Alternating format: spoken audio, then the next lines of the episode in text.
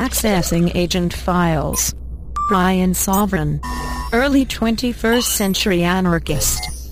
Creator and host of the podcast Sovereign Tech. By the year 2021, the show would be instrumental in the downfall of various conservative ideologies in the government, helping usher in an incredible time. Hey, want to take a walk on the wild side and experience the bleeding edge of technology?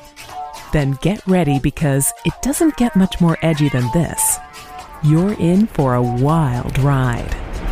You're listening to Sovereign Tech with your host, the man in triple black, the golden stallion of the tech world, Brian Sovereign. He's got a huge brain. And now here's Brian. Oh, yes, the man of tomorrow, the master of the triple black arts, the golden stallion. Ready for another great episode of Sovereign Tech, and holy hell, do we have a lot to go over. And I want to make sure you get through this whole episode. So much to talk about. But let's start it off with talking about something near and dear to my heart. And that would be my penis. Uh, no. uh, I'm actually I'm I'm very concerned. I read a study this week. We're getting right into our random access here, folks. Um, I read a study this week that uh, made the claim that you know the radiation, as it were, coming from your phone, you know, or receiving back and forth and whatever. And a lot of people have talked about the sort of thing, the effects that that has on the brain. Uh, not that I think that should be a major concern because who the hell talks on their smartphone anymore, even if those uh, studies were somehow accurate or if they had an actual point, which again, I'm not saying that they're true, but apparently constantly having your smartphone in your pocket can not only cause now th- this this one isn't new. The idea that it would uh, you know lower your fertility uh, you know affect your sperm count uh, that's that's not necessarily new or perhaps even shocking, but the fact that it may cause erectile dysfunction.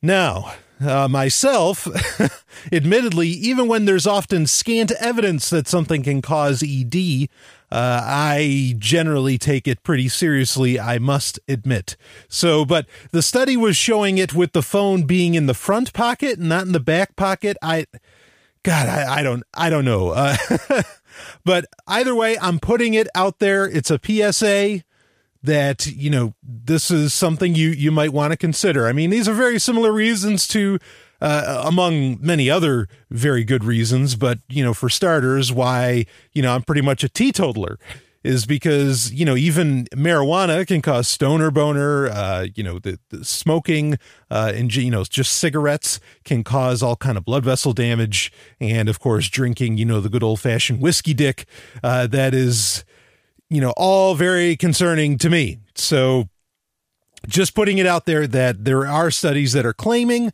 that you know cell phones sitting in your pocket. Uh, you know, for men can cause ED. Just keep it in mind. Uh, moving on. Woo. Uh, so, you know, something I want you to check out. Speaking of fitness, please, and don't just listen to it for the fitness. There's a lot of great information uh, to glean from this. I want you to check out. Just had an awesome special come out this week. In fact, I I said it on social media. I said it in the episode, and I mean it. This is probably my favorite special to date, and I've done some great specials. I had Rich Dana on a few times. Uh, I had a whole slew of guests in the past. I love it, but this one was really, you know, I thought I had a lot to say, and it was, and I had, I had uh, Rafi on, and Rafi is, you know, this guy's, you know, straight on voluntarist. I mean, he's the real deal, and he has an awesome app out there, Battlesuit Runner Fitness. I love it. I've used it. Uh, and I recommend anybody else, you know, if you want to, even in the middle of winter, I talked about it. I was like, yeah, I'm going to use this in the middle of winter. It doesn't matter. Get out there, get some running in, and, and and they call it like a story runner app where you have a story going on, you know, audio story, and you can choose your music and, and you know works with the music and everything. And you, but you're acting out, uh, you know, a degree of, uh, of an adventure story, a sci-fi adventure story, and it's so cool But we didn't just talk about that. We talked about paleo. We talked about uh, he's working with Better Place International about how they're building these incredible uh, hospitals, you know, self sufficient hospitals all over the world. There's so much to glean. And especially if you want to be an app developer, uh, you really need to hear this episode. I mean, because you know he he laid out. I asked the questions, and he laid out very well exactly the process he went through, uh, and how he did it. You know, in a in compared to you know to other app development, he did it in a very inexpensive way. This is a golden episode. And so please do check it out. Give it a listen. This isn't necessarily just about fitness, but obviously we know how important that is, you know, to, to me and how important it is to Sovereign Tech's message in that one of the things, one of the easiest forms of activism, albeit it's hard work, but one of the easiest forms, easiest to implement forms of activism you can do is to just be insanely healthy. You know, so many people are worried about, oh, Obamacare is going to kill healthcare in the United States. All the doctors are going to start sucking. Well, then guess what? You better start being proactive about your fucking health. Okay. So uh, do do give this episode a listen. I really enjoyed it, uh, and also if you would share that episode around, okay? Because I think this is really important to get this message out there. Share that episode around on Twitter, on Google Plus, on Facebook. If you use Facebook, we're going to talk about Facebook in a minute.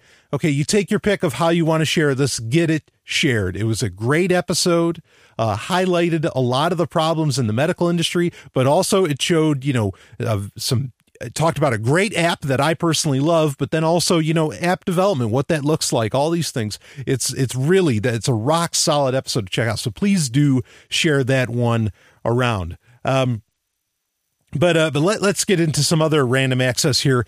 Uh, boy, the I was half tempted, but there's no information really to share. I was half tempted to do this for HackSec, but I'm just going to put it out there. But the Regin malware, that's R E G I N. Uh, this was announced a few days ago by Symantec. Of course, those are the guys that, uh, you know, of Norton fame, Norton Antivirus. And this this malware is uh, crazy, and it seemingly there's nothing it can't do right now, as we understand it.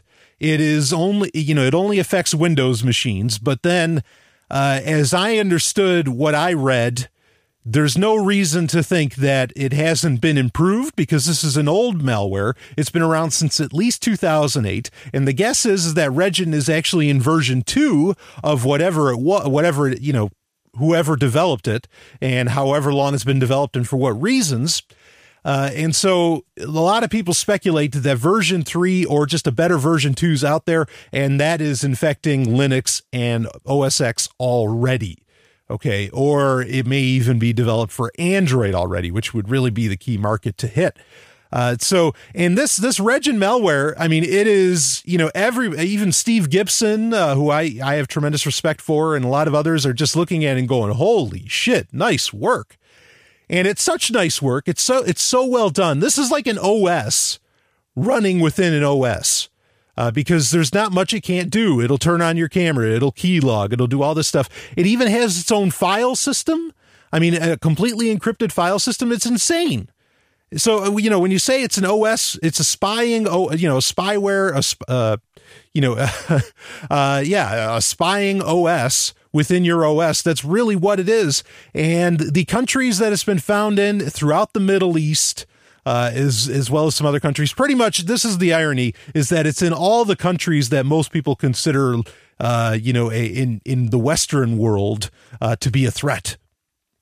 So, uh, but it's so sophisticated and it's been around for so long. Really, even Symantec had to say, had to say that, yeah, we we think a nation state of some kind built this. You know, they didn't say who, and no one really knows. Uh, but that some, you know, the NSA type organization devised this and is using it. And, uh, you know, now, I mean, and uh, Kaspersky came out and said that, yeah, we've been tracking it for a couple of years. Why nobody bothered to talk about this before, I have no idea. And it makes you wonder just how many other uh, types of malware that are really, really vicious and really out of this world that these antivirus companies have never told anybody about. You know, I mean, there was no reason to keep this quiet. If you suddenly saw a piece of malware that's doing all this wild stuff, why did you keep your mouth shut? Is that because now they just suddenly were able to talk about it via the NSA? I wonder how what the relationship is with groups like the NSA, where the NSA says, "Okay, yeah, you found us. Don't say anything yet, or don't make a fix yet." Or whatever. Uh, you know, I'm not saying now if you have a Windows machine, it's a no brainer. You got to run an antivirus. Okay. Well, you don't have to, but, but I recommend running an antivirus. Okay. But let's just keep in mind that probably most of these antivirus companies are very much in bed uh, with, you know, even the good ones like ESET. ESET is my personal favorite. Uh, they're probably very much in bed with, you know, governments and alphabet soup agencies. Uh, I would imagine it to be, you know, nearly unavoidable. So anyway, Regin's out there. Nothing you can really do about it. It can't necessarily be stopped. And even if it was able to be stopped, it's a pretty good bet that again, version three of it is already out in the wild. Uh, and we could talk about, you know, what does all that mean?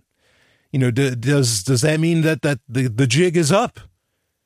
No, it's still important to make all this stuff very expensive for these organizations. Uh, I mean, yeah, you, you, know, I agree. In fact, this is something we talked about quite a few episodes ago. Uh, and Steve Gibson did a great monologue, speaking of Steve Gibson again, where he's, you know, he said, he's like, if we think that somehow we can like out encrypt uh you, you know the NSA and whatever you know we might we're probably kidding ourselves because just the amount of money that they can throw at a problem the amount of time that they've been working on all of this stuff uh, you know, it, it, would be very difficult to get past that. Now, during HackSec this week, we'll maybe we'll talk about something that that would, you know, uh, more of a hardware solution that might actually solve this issue. Uh, but regardless, you know. but we still, you know, the, my point with Sovereign Tech has been, and I mentioned it last week too in episode 100, is that just yeah, we we just don't make it easy for them, even if they can crack it all Okay. You make it expensive. You make it, you give them a hard time. You know, and that's that's the bulk of almost any activism that people do is generally about educating and just making, you know, making it uh, difficult, you know, being a thorn in the side, more or less, and using these encryption technologies, whatever they may be. Telegram, you take your pick of the encryption technology. And I think it really is a, a bit of a thorn in the side to you know and and it's worth our while because now the implementations are getting uh, so easy to do so anyway uh, that's Regin. You can look more into it again. R E G I N. Uh, you know, and speaking of Steve Gibson, I really consider that. I consider this show in many ways. I shouldn't say that Security Now, which is the podcast that he and Leo Laporte does. Uh, you know, I, I wouldn't say that it's a companion piece to this show. I should more accurately say I'm a companion piece to their show, but I consider that to be like near required listening uh, every week. You know, and sometimes they get into very deep issues and and really complex and like very hard to describe. Uh, you know, you know, it, it's it's they get very technical so, you know, I understand where one might be kind of turned off by it, but uh, they they really talk about some of the most uh, important issues in the tech world on that show, and uh, you know, he does. Steve Gibson does a great job of explaining everything. Sometimes, you know, again, sometimes he can't really dumb things down, but by and large, he does a great job of explaining it. So, you know, do check that show out uh, every week. In you know, just a recommendation on my part. Uh, but moving on, let's talk about some some decently good news. Uh, Blu-rays. This is interesting because I think a lot of people feel that boy, these you know these disc technologies now with Netflix and and Amazon Prime and all of that, this stuff's just a waste, and we're going to have to you know dump all these discs. They're useless. Well, come to find out. Now, of course, we talked about M-Disc last week, which uh, uses DVD and Blu-ray technology to create you know, uh, recorded discs that can last for a thousand years plus. So that's useful. But for all those Blu-rays that, you know, say we wanted to like, look, the market's dead, let's get rid of all these Blu-rays, to come to find out is that Blu-rays can actually be used really well uh, for solar panels to actually enhance solar panels. Just the way the, you know, the, the, the grooves uh, that are burned into the dye on you know the the organic dye on these discs uh, actually make for for a great uh, you know great enhancement to to the collection of solar energy. And so, yeah, more or less, you could kind of line solar panels more or less, you know, with, with all these, uh, you know, Blu-rays that are, are considered useless by so many people. So what a, what a really great, you know, way to kind of recycle. you know, this is, this is really useful recycling is, you know, you could just use those Blu-rays uh, to, to help out with solar collection. And speaking of solar, uh, boy, you know, last week we talked about the first hydrogen, or not the first, but the first mass-produced hydrogen, hydrogen fuel cell car. Uh, we talked about the Mirai from Toyota. Well, this is uh, news that I was kind of holding on to, but there is actually a, a team out of the Netherlands, a company out of the Netherlands, made the first real, like, family, you know, a fam- you know, sedan style solar powered car, and it's called the Stella. And this thing definitely looks like no other car out there. Okay, it does not look like a Camry. You know, as to where the Mirai looks very sporty, uh, this one is does not look anything of the sort. Uh, you know, it is definitely a unique looking car, but it can go 500 miles. Uh, you know, on a charge, on a full charge, which is pretty good uh, compared to you know your average all electric does about you know 250 to 300 miles uh, on a charge, and so it it can do 500 miles on a charge, and uh, it's driven up high. You know, uh, what what is it? Highway one there between San Francisco and L.A. Uh, so this is the real deal. It's it's a you know proof of concept of the fact that you can have a you know a, a real solar car designed for a family, and, and it can do the business, and it can keep up on you know even on the most treacherous of freeways. Uh, so that's exciting. And also, there was, I just found out about this this week. There is a bus called the number two, and this is real. There's a bus called the number two that literally runs off of shit. It runs off of human waste uh, amazing. And and I boy, I thought that was cool. You can look it up on Google uh, or you know on a search engine. I would not necessarily recommend using Google. You can look it up on a search engine, and it's called the number two. Check it out. It, it's pretty it's pretty wild. Uh, so anyway, let's uh, one one all right one last story I, I didn't know if i was going to have time to do this but my main story isn't uh, you know isn't that time consuming so i want to get into this and this has to do with smart guns all right. And smart guns, what is essentially being developed, and this has to do largely with the fallout of what's happening in Ferguson uh, with Michael Brown. And I'm not going to get into that here. Plenty of other news sources and podcasts have covered all that business. Uh, there's no no need for me to really discuss it here. Um, but the idea is is that they are talking about, and this is not in many ways a, a, a new idea. Okay, but they want to there's there's a, a couple companies out there now uh, but in particular yardarm technologies is looking into putting more or less a, a, a tracking system onto guns. And this would be at least at first for guns for police officers where it will track and record picture it like a fitbit for a pistol okay? It will track when it's been pulled out of its holster when it's been put back into its holster, when it's been fired, etc., etc. Maybe they'll start tracking the bullets a la Judge Dredd, where like uh, the DNA was attached to every bullet that was shot. Uh, you know, not, not they're not talking about that level of, of sophistication. Okay, but it's supposed to help with safety and more or less accountability for law enforcement. Now, this is an interesting thing to bring up, okay, the, this chipping of guns, because I find it fascinating that everything, you know, th- they want to put a chip in everything, but the one thing nobody ever talks about putting a chip into are guns. And, you know, I can have some really wild theories as to why I think that is. Um, but w- the first thing I just want to say about this with, with Yardarm Technologies is that if you think that this inf- this data can't be falsified to, you know, clean up a mess, as it were, uh, you're kidding yourself. You know, I wouldn't trust this.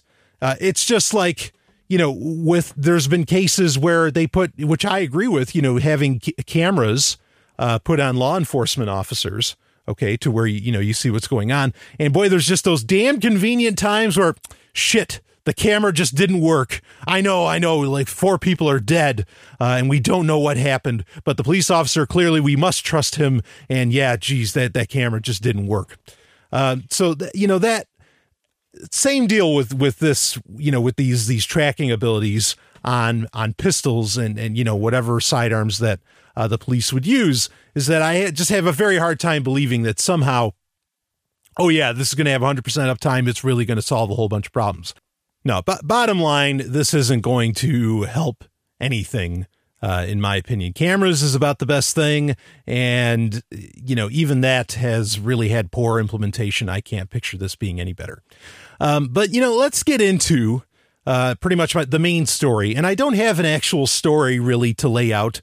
Uh, it's only a, a series of things that have occurred, and I have honestly, I I have a bit of a quandary. I have a mystery on my hands because there's something that I really don't understand. I don't get it at all why this is. And the what this mystery is is Facebook. Now, I, I was able to, you know, crack the joke and, and I did enjoy doing it uh, with episode 99B, where I, I was quote unquote in the year 2099, where I said that uh, Facebook in 2024, I think I said, that Facebook, you know, the, the company just crumbled, okay, because people had had enough of the conservative, uh, you know, uh, uh, policies that they had, and they were tired of their. Uh, maybe I didn't mention this part, but also, you know, they were tired of their privacy being invaded, their lack of anonymity, you know, all of this. And I've talked about Facebook uh, recently, you know, what I think they're trying to do in the past. I've talked about how I think Facebook is looking to become uh, more or less the national ID for countries. Um, and you know, but here's the thing: is that you know I mentioned about you know their conservative uh, policies, which are still in place, and they have a big policy change actually coming up starting on January first, two thousand fifteen. Um, but you know, and also the fact that that you really have no anonymity or privacy with them. But then here's the problem: is that suddenly this is the part that's a mystery to me: is suddenly Facebook is seeming to care very much. And I don't just mean because of, you know, what they, they talked about at F8, where they allow for anonymous login to other websites, but suddenly they are implementing the right technologies. They're doing it right. They're doing encryption. They're doing a degree of anonymity right. And I'm, I'm flabbergasted. I'm lost. And part of this comes from there's two things. One is that Facebook now has an official Tor site. Yeah, you can go there is there is a facebook.onion that you can access and it is supported and run and created by Facebook. Now, uh, and there's been some other evidence that came out this week. Tor, uh, as I have been warning for almost two months, if not longer now, that this may not be, this is not, you know, a killer app, that this is not as anonymous as we have thought over time. Um, but regardless, a lot of people still can use it. It is still a viable solution for doing various things. Um, but but Facebook, you know, created a Tor site. Now they also Facebook is the owners and you know now more or less you know in control of development and direction for WhatsApp, which is an exceptionally popular uh, messaging app.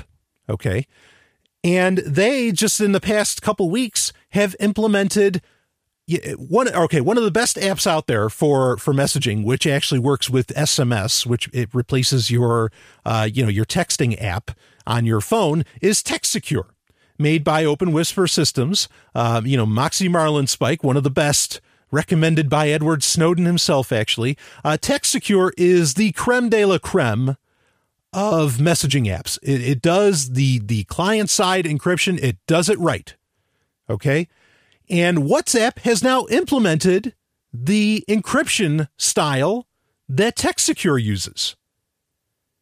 So technically, it's better than Telegram as far as implementation. Now, I'm not recommending WhatsApp over Telegram. And part of that reason is it's owned by Facebook. But that's but that's the mystery. That's the quandary. you know, it doesn't make any sense. You're making this great, you know, the, some of the best encryption we know of today, and Facebook's implementing it. That doesn't make any sense. you know, that's, this is the problem. Like, I want to have an answer to this. Why they're doing this? I don't fucking know. I don't know why they've made a Tor site. I don't know why they're implementing, you know, um, you know, Moxie's encryption technology into WhatsApp. I don't get it. Maybe the only thing I could figure is that they're concerned that people are that they are losing share to Telegram, uh, you know, around the world because you know you you might not know anybody in the U.S. that uses Telegram, but if you leave the U.S., suddenly a whole shit ton of people use Telegram. Maybe this has to do with we talked about this a, a, a few episodes ago. How in Korea in Korea, they're running to, to Telegram by the millions because, you know, come to find out the government's tracking everything with the most popular messaging apps over there. And so they're like, well, let's, what's, what's one that, that is designed to fuck with governments? Well, Pavel Durov created Telegram for that very purpose. And so they're running to that. And so maybe they're just scared that they're going to lose share. But I just, I, I have a hard time believing that, you know, Facebook's bread and butter in large part you know, and I think still to this day comes from the fact that it is the largest collection of data that the NSA, CIA, alphabet soup agencies get to access. And to actively work against that doesn't it's again still it just doesn't make any sense. And I, I really I don't I don't necessarily have an answer to that, but I don't trust it. Like I said, you know, don't don't you don't have to follow the money, follow the attitude. And the attitude of Facebook is not that they are concerned about your anonymity or privacy because at the end of all this, they still have a real name policy. You have to give them your, you know, you quote unquote have to use your real name. Okay, so they're they're not concerned about anonymity at all at the end of it. The attitude is still way off. Um, but I mean, you know, I know a lot of people use WhatsApp to talk to their family and whatever, and I guess this is a good thing that that you can do that. Uh, but I, I wouldn't. I don't want to use WhatsApp at all. you know, but but I'm boggled. I really I don't know. I don't understand what Facebook's play is here. And also, as I said before, and I haven't gotten any more evidence on this other than the fact that the team at Circle, which is a Bitcoin payment solution, not unlike Coinbase, BitPay, whatever, uh, that they were at Facebook HQ uh, about two months ago.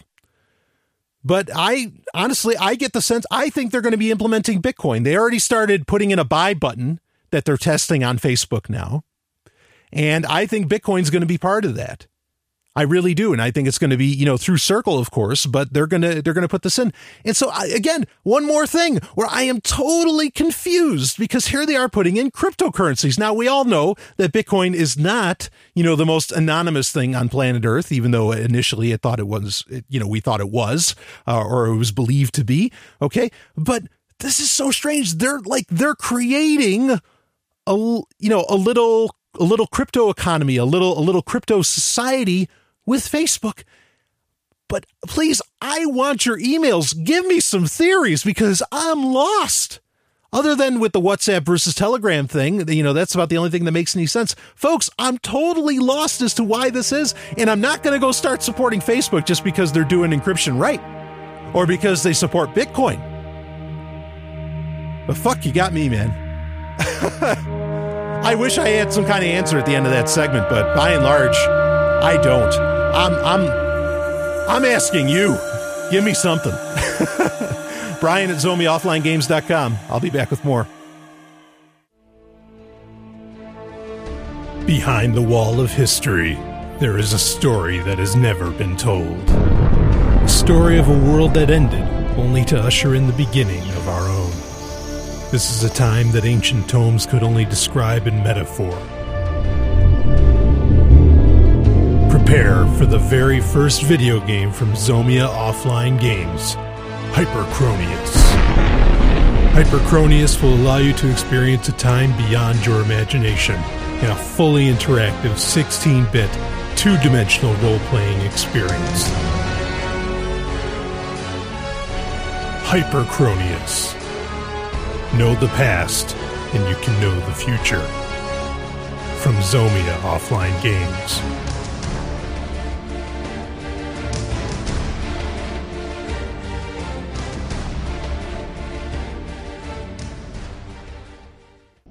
Computer. Yes, Agent Sovereign. I think you need a name other than computer. What did you have in mind? How about something like Cora? I like the sound of that. Do you really? Are you able to like something, computer? Or Cora? I am programmed to do anything you wish. My, my. Well, Brian, why don't we spin the roulette wheel and see how far this can go? Cora, activate your hard light holographic representation.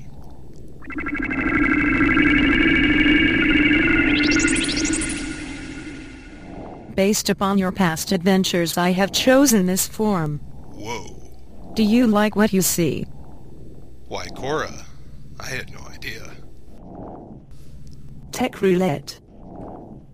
It is time for Tech Roulette, where I cover the stories that uh, get sent to me by various Sovereign Tech listeners. Of course, plenty of ways to get in touch with the show. Brian at ZomiaOfflineGames.com is the email address. And hey, you know, encryption that, as far as we know, still works. I mean, I guess you, unless you have like a keylogger when you're typing the stuff into the into the email window, is PGP. And my PGP key is in the show notes. There's so much in the show notes at sovereigntech.com. And I know they're tough to look at. They're tough to find now.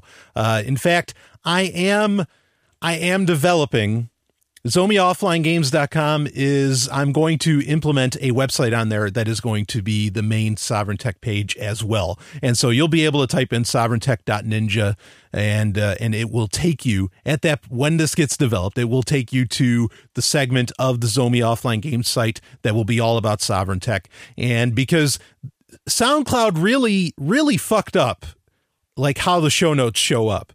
Um, I appreciate that they're trying to make SoundCloud more social, and so they wanted to highlight the comments uh, on the sound more. And so what they did was is now instead of beneath the sound, when you click on a sound on SoundCloud, in, instead of um, instead of it showing the show notes underneath it or the notes or notations for say it was a song or something, now it just shows the comments, and that's fine. And I love interacting with people. In fact, again, please, if you've never seen the comments on on a Sovereign Tech episode, go to SoundCloud. You know, go to sovereigntech.com. That's the SoundCloud page right now, and you know, go there and you can read those because there's great info. Uh, you know, a lot of a lot of interesting stuff laid out on there, and uh, and I love to converse with people on it. So but anyway, now they put it in the top right and you can't, you can barely see it, especially if you have a smaller screen or a smaller resolution screen and you have to click show more. And then it does this pop up showing you the show notes. But on those show notes is the PGP key amongst a million other things. I mean, like, uh, you know, the, the crypto addresses to donate NXT or, or uh, Bitcoin, you know, take your pick. Uh, all that's there, you know, to, to access. There's, there's, there's a bunch of information. There's also, uh, the, actually a coin tip. Um, coin tip is, is an interesting, Bitcoin, you know, way to tip people. And there's there's an address there, sovereigntech.tip.me, uh, that that you can access there as well. Whole slew of things in the show notes. So please do look at those if you never have. Um, but I, I admit that they are tough to find, and I am going to resolve that by pretty much creating a more traditional Sovereign Tech webpage. So keep your eyes uh, your eyes open for that. But plenty of ways to get in touch with the show. Of course, you can send me stories via Twitter, uh, Google Plus if you really want to, you know, and thus via Hangouts or whatever. Uh, and you know, just just plenty of ways to get in touch with the show. And of course, Bitmessage, uh, one of my personal favorites. You, my Bitmessage address is also in the show notes. Uh, I have a lot of a lot of people send me stories via Bit Bitmessage, and uh, Bitmessage is it's really easy for me to actually get back with people on Bitmessage because it's not it's nowhere near as cluttered as my inbox. Uh, so you know, it's business business only, and usually it's people that that have a really good idea of what they're doing when they get in touch with me via Bitmessage. So I do love that. Feel free to use it. Um, but let's get into this week's story. And this week's story, this is kind of a sequel story to 99A, not 99B, but 99A. Uh, and this is now granted, this story is coming from Alternet, Okay. An Alternet, no doubt, is a leftist rag. Okay. but regardless, you know, this is the thing. When you're a libertarian or anarchist or voluntarist, take your pick of the term, you really, you're not the middle road. I mean, you're, you're not even on the road. Roads, we don't need roads, right? okay. Uh, but you can really glean from all these different sources because you kind of see all sides when you're, sta- you know, when you're uh, ideologically completely out of the system. Okay, so I get annoyed when a lot of you know liberty oriented people just still write off you know these like leftist news sources because they actually still have a lot of interesting things to say and but I, i'm just you know full disclosure this is coming from alternet so you can really guess sort of the angle they're coming from but i think they're more or less right about this uh, or you know at least this is uh, this is not an unfair assessment to be made and so i'll start reading here startup bros trying to biohack vaginas is the problem with Silicon Valley. Now, believe me, I am more than happy to talk about vaginas on Sovereign Tech. They are easily my favorite things on planet. Well, uh, yeah. Sorry. Uh, and, and so let, let's start talking about it. Um, when a man introduces a made up project to make lady parts smell like peaches, it's hard to be surprised that the industry is largely straight white men. Now, we'll talk about that angle as we read into the story, but let's let's read on. Don't look now, ladies, but your vagina is getting disrupted. As if as if this week didn't have enough Uber style Silicon Valley dirtbags for you. Uh, every week has one too many. A couple of startup bros went and outlined their vision for Sweet Peach, a probiotic supplement that lets women biohack their vaginas and supposedly make them smell like ripe peaches. If you are a woman, you might wonder which problem this is really solving. If you are a woman and have uh, uh, heretofore eschewed the douchebag industrial complex, you might in fact be perfectly happy with your healthy vagina's natural smell and have never felt the slightest urge to have the scent of fuzzy fruits waft up from, from your lady garden. And you almost certainly would wonder why two guys have such firm ideas of how your vagina should smell. Well, to give Austin Heinz and Gilad Gome their, their due, it wasn't even their company. And the goal of Sweet Peach uh, Probiotics' actual founder, Audrey Hutchison, wasn't to eliminate vagina scented vaginas at all. The probiotic was developed as part of an accelerator program run by Cambrian, Cambrian Genomics. Remember these guys? These are the guys, they don't want their shit to stink. These are the guys, Austin Heinz, we talked about a 99A. These are the guys that want to replace every single life form on Earth with something designed by humanity because somehow humanity thinks that it can still outsmart nature. Let's read on. Uh, Cambrian Genomics, a, a, biotech startup that just raised $10 million to fund its DNA printing systems.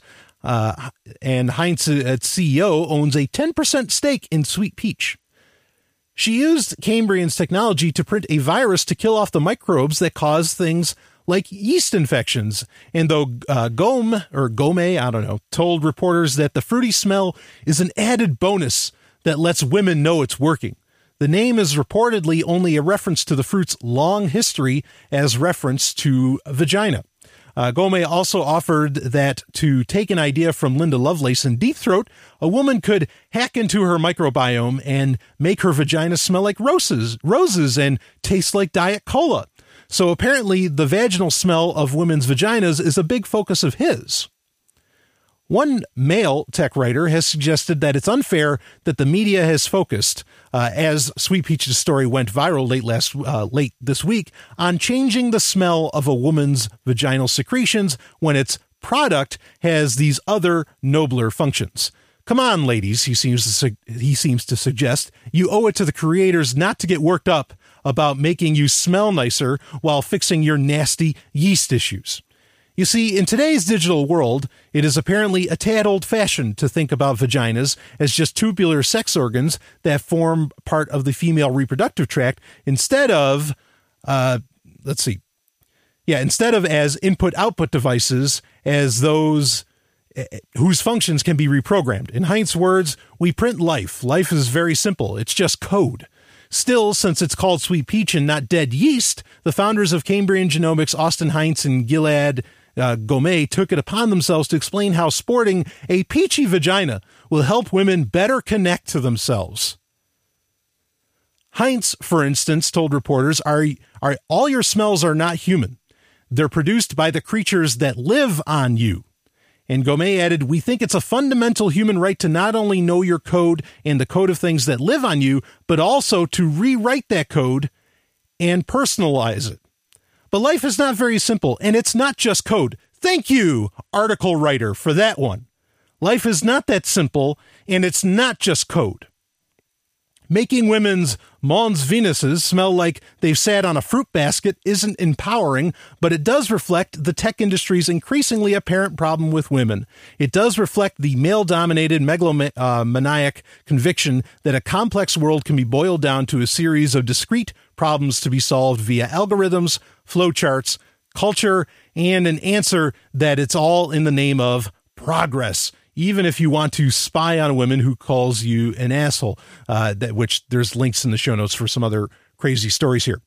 And when the problem that the bros think needs solving is how vagina y vaginas smell, even when the product won't do that, uh, when the product won't do that and the actual founder never intended it to, it's no surprise the people choosing what problems to solve are largely straight white men funded by other straight white men. According to a recent study, the vast majority of U.S. venture capitalist investments go to companies led exclusively by men. Only 15% of nearly 7,000 VC backed companies analyzed in the, re- in the research had a woman executive, and only 2.7% had a female chief executive. Even more troublesome is that women are actually losing ground in venture capital leadership. The total proportion of women VC partners dropping to 6% in 2014 from 10% in 1999. There is a crusader like zeal to the way in which startups startup types talk about how they plan to change the world how they plan to hack the future and disrupt the present, uh, inspiring, as Uber CEO Travis Kalanick put this week, the public at large. There is a sense that all technological advancements are positive advancements, and while to err is human, to code is divine. The current controversy under Uber's internal data mining feature, referred to within the company as Godview, is a case in point, which we talked about last week on Sovereign Tech. But innovation is only really meaningful if it contributes to a more equitable society, and much of what Silicon Valley terms disruption is simply a bleeping, blurping version of the same social status quo. Now, I imagine a whole lot of libertarians like, holy shit, that feminist bullshit, blah, blah, blah, blah, blah. Okay, whatever. Forget the feminism aspect of it. We don't even have to go there. Okay, it's not necessary to discuss what this story uh, has to tell because there's a lot wrapped up in this story that a whole lot of time was not spent on in the article itself.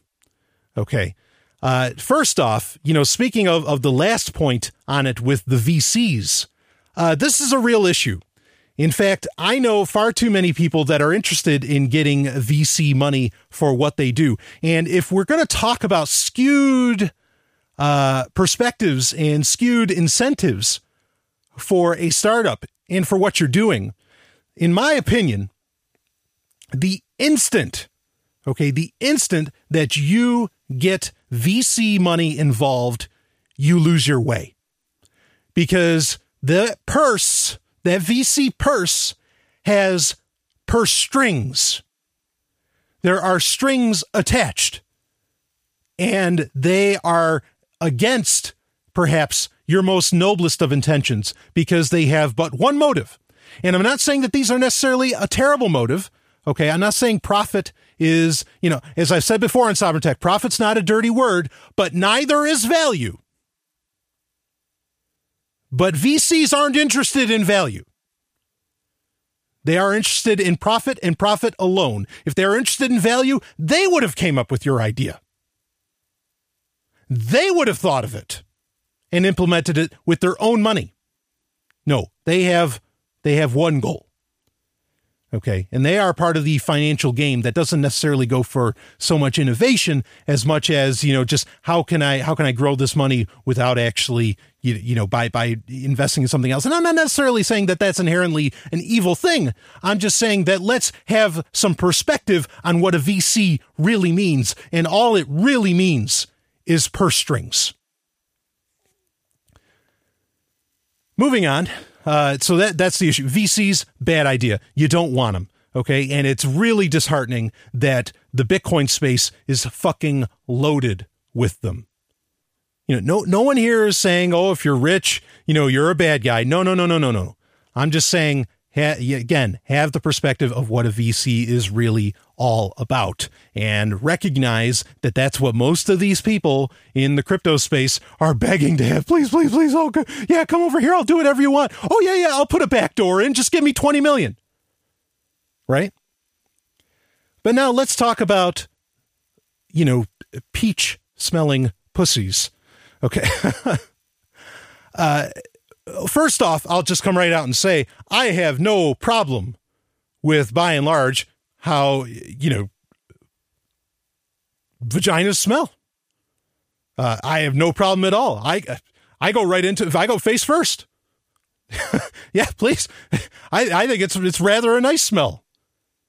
99% of the time. Now, of course, you know, if there's an issue, which is originally what this was supposed to be solving, well, you know, yeast infections and, and whatever else. Okay. D- know, that's, that's how it is.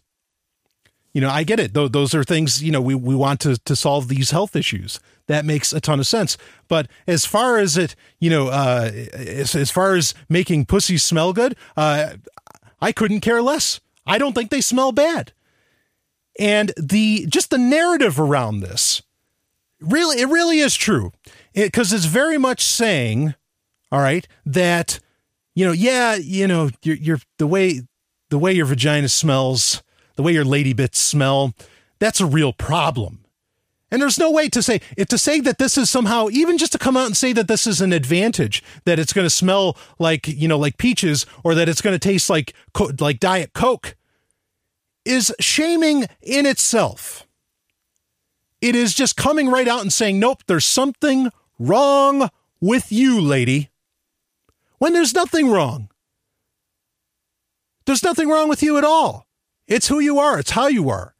I mean, if you develop some kind of condition, which again, this was supposed to originally, uh, and it was, a, you know, it was devised by by a woman in her company. If it's supposed to, you know, do that, well, I mean, okay, that's fine. But then to come out and like just even talk about it in this way, I mean, if a person wants it to smell like that, okay, then people can, you know, have their stuff smell however they want it to smell. I mean, to some degree, you know, like I. I've talked about on Sovereign Tech before, where if you want to, you know, as a guy, if you want to make your semen taste better, drinking pineapple juice allows for that. If that's something you're interested in, fine. But that's the thing is that these guys make these blanket statements saying that there's something wrong with you, that this is a side benefit. They could just say it has a side effect of this.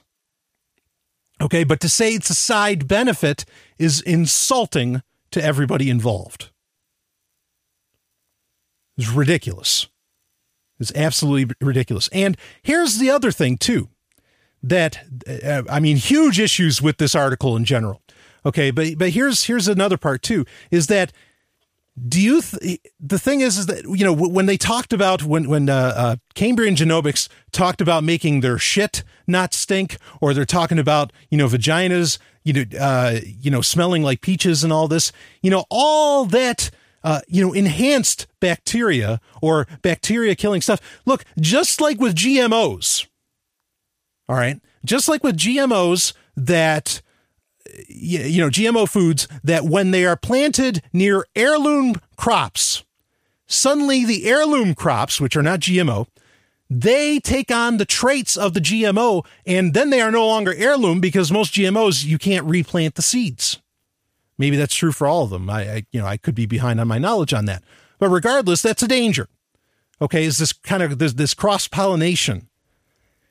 And what's going to happen is is that w- with with Cambrian genomics, you know, fucking around, not in a good way, fucking around with you know with E. coli, you know, and all this bacteria and stuff. This is probably going to spread on toilet seats. And so if you say you didn't want your, you know, your vagina to smell like a peach, too bad. Because some asshole in Silicon Valley thought he knew better than evolution, thought he knew better for you. Or if you wanted your shit to continue to stink. Too bad. And that's really the issue here. These guys are dalliancing with so many, you know, essential building blocks, so many basic things that they don't, I don't think they really realize and they don't care. And you say, well, they got to know it now. No, you know, Monsanto didn't know, or if they knew, they did it on purpose to where you are killing off heirloom crops that farmers rely upon, that society relies upon to grow every year, not have to replant seeds again or that third world countries or whatever you know whatever country of whatever uh, you know whatever economic state they're in rely upon to continue to grow and not to have to to you know re, you know keep replanting seeds or whatever. I mean, this is just this is fucking up everything.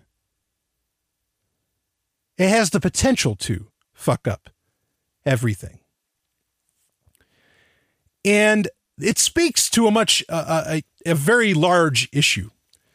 Okay, in that this attitude, and this attitude runs, you know, through every subculture, it, it runs through it all. It's even in the liberty movement. This attitude that somehow everything can be fixed through code. Everything, we just got to make a better algorithm. We just, you know, we just got to we got to, you know, just just adjust. We got to make a little little uh, you know, do a little gene therapy.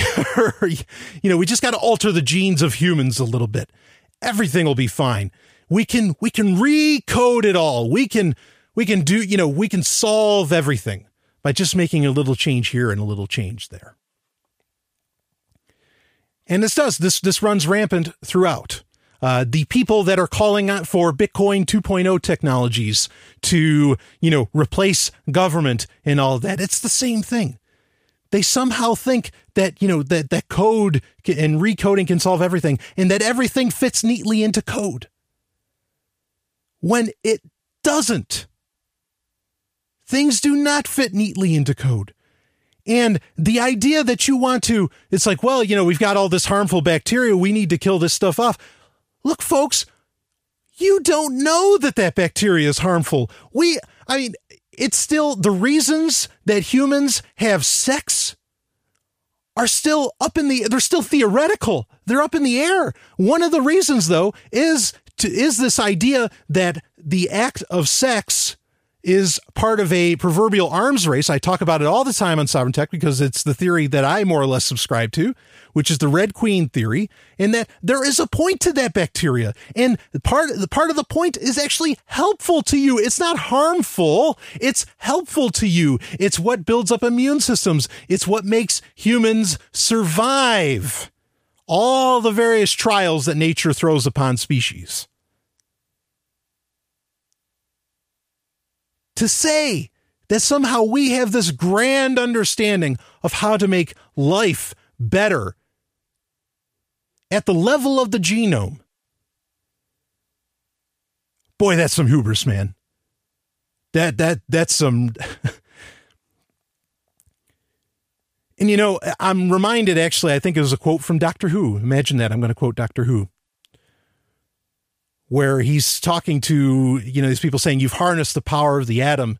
Uh, you know you're creating life in labs and and all this. He says you know if you you feel like you have the power of gods you know he's you lot. He says if you have the power of gods then accept the responsibility. And that's that speaks so much to this. The people the people that want to do this look at how fuck the feminists. I'm not even going there. I'm just saying, look at what they're saying about women. I don't think anybody could argue that they are shaming women's, you know, just th- their natural smells and body parts. I think that's inarguable here that that's what's going on. And you are going to give a person that can't see that, that can't grasp that concept of what they're doing, you're going to give them the power of a proverbial God? No way. No way. Again, I said this in episode 99A. Is Austin Heinz coming out and saying, yeah, the thing is, we got this government thing. It's a real problem. you know, we, we got to do something about that. No, none of them are saying that. Yeah, okay. So in in Silicon Valley, they all talk about how government regulations are, you know, is is a hindrance to going further. But none of them are saying that the idea, the very nature of government itself is a problem. None of them are saying that. And we want to hand over to them a rewriting of every single life form including humanity on planet Earth? Oh, I hope nobody's supporting this. I hope he I hope this gets written off you know, just just as it should. But maybe they're not because they're getting they're being given a ton of money. Because really, at the end of the day, a bunch of frat boys are creating the world that they want. And I think government's interested in this sort of thing. I think at the end of the day, you know, not that you necessarily need to follow, you know, always follow the money, but I'm sure DARPA is pretty heavily involved in a lot of this stuff. So don't think, well, we just need to regulate the shit out of these guys. No, that's that's just that's not going to solve it. Okay. The solution to all of this, the solution to any of these problems is not to rewrite the code of life. Uh, and life is not simple, nor is it just code. The solution is that we work on ourselves. You know, therapy, dealing with traumas, dealing with, you know, getting our heads on straight. That's what needs to be worked on. And then maybe we can look into, you know, what wonderful abilities science grants us. Time now for 90 Seconds on Sex with Dr. Paul. There's been a lot of warnings for women about how wearing thongs and G strings can cause vaginal and bladder infections. Even the gynecologists who consult for my book say that women should be aware of the possible connection. However, I just did a search of seven journals that deal with gynecology and urology, and I couldn't find a single study about thongs. That's right, not a single credible study on thongs and their possible relationships to infections. However, I'm not about to ignore the clinical observations of some pretty outstanding gynecologists who feel that if women are getting bladder or vaginal infections, their thongs and G strings are one of the first things that should go. The reason is because some thongs and G strings are like butt floss, a term that's often used to describe them. The thong makes direct contact with the anus, which has bacteria on it that can cause vaginal and bladder infections. Then, due to sweat and moisture, the thong is often damp, so it's easy for the bacteria to zip line down the thong right into a woman's vagina, which is only an inch from her anus. Also, the thong material rubs against a woman's labia, causing irritation that could make it ripe for infection. So, if your partner's having infections, hopefully you'll join her gynecologist in encouraging her to give the thongs or G strings a rest. For more, visit 90secondsonsex.com. Agent Sovereign, I'm sorry to interrupt our fun but you are receiving an important message from Decentral. I suggest you take it. oh, Cora, you are more human than I gave you credit for. Put it through. Important messages. It is time for important messages where I answer messages that get sent to me through the various channels available. Of course, the email address Brian at Zomia Offline Games com. And you can, uh, of course, that email is listed in the show notes. It's also on the left hand side of sovereigntech.com, just in case you're not sure how to spell Zomia uh, offline games. And uh, also, of course, Twitter. Uh, one of the questions this week is coming from Twitter. Um, I still do have the old email address and some people have still emailed me there and that's okay and i you know I'll, I'll, have that email address for for a while but eventually you know i I'll probably stop looking there. um, so sovereigntech at riseup.net is of course the old email address, but if you want to get in touch with me now, especially if you want to use PGP, Brian at zomiaofflinegames.com.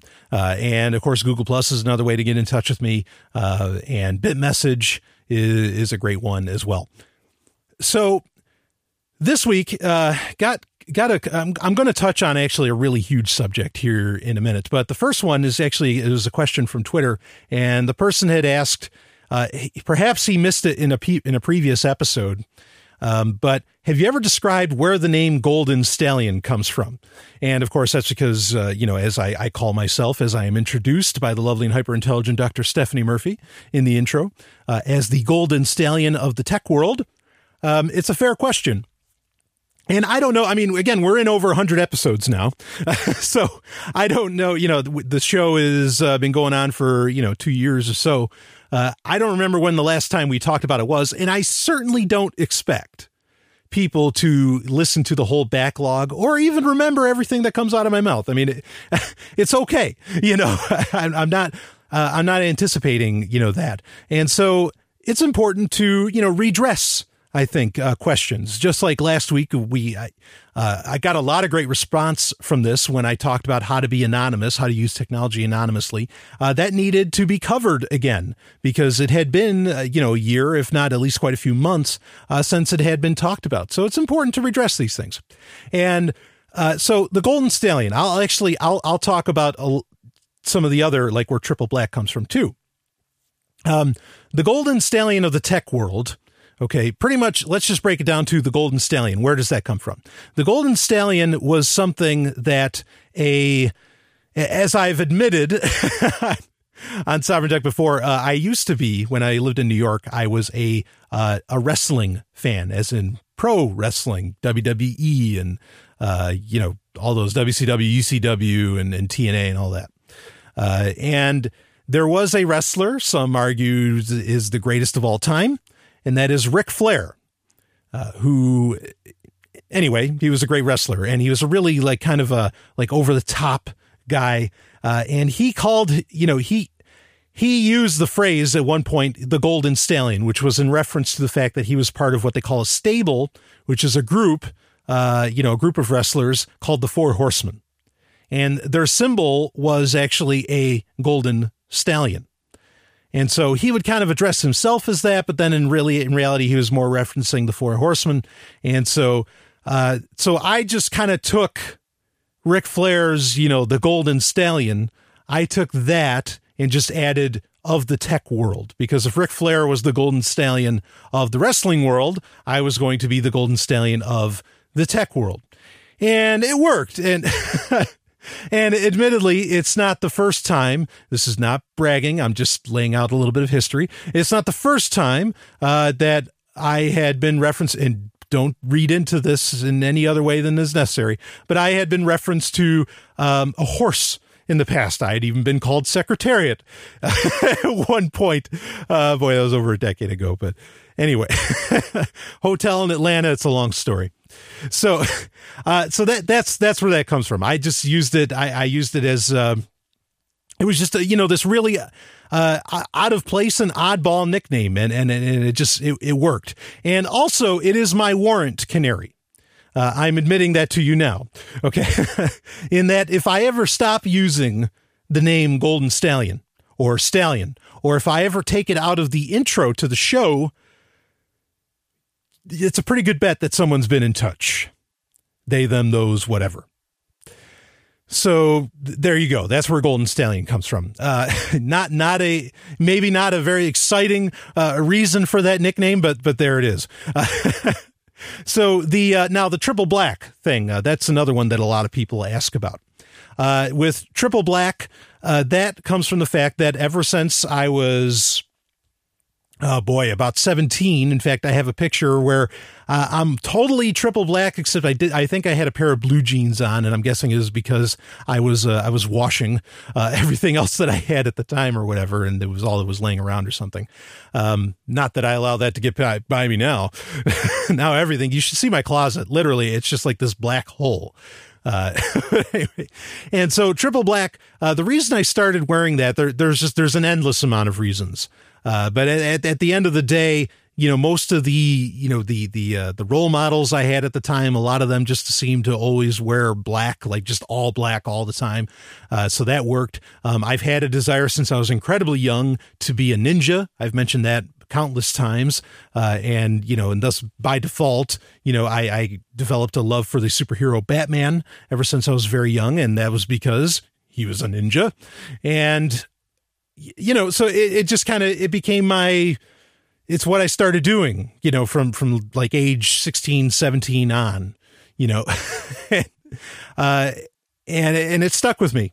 Yeah, except for during the military, uh, after I got out of the military, like I kind of I started wearing I got married and I did all kinds of dumb things when I was married, but anyway, uh, when I came back to, you know, a little while around 2007 or whatever, I started wearing all black again. And so triple black just comes from the fact that, you know, I'm wearing literally all black all the time. You know, when, my underwear, when I even wear underwear, uh, is, is all is black. Uh, socks are black, shoes are black. Everything is completely black. So that's the reference to triple black. And it works pretty well when I ideologically became an anarchist because that is the, uh, you know, the common dress known round the world uh, you know that that they wear all black. Uh, even like uh, SEK3, Samuel Konkin, who I have a tremendous respect for and love his works, and I consider them required reading for anarchists. Uh, eh, he wore all black all the time too. Uh, so you know, I was in good company. Something that I was already doing for incredibly cheesy, nerdy reasons, uh, like the the Black Lance and Wing Commander Four. Uh, you know, I, I uh, it worked. It worked for me.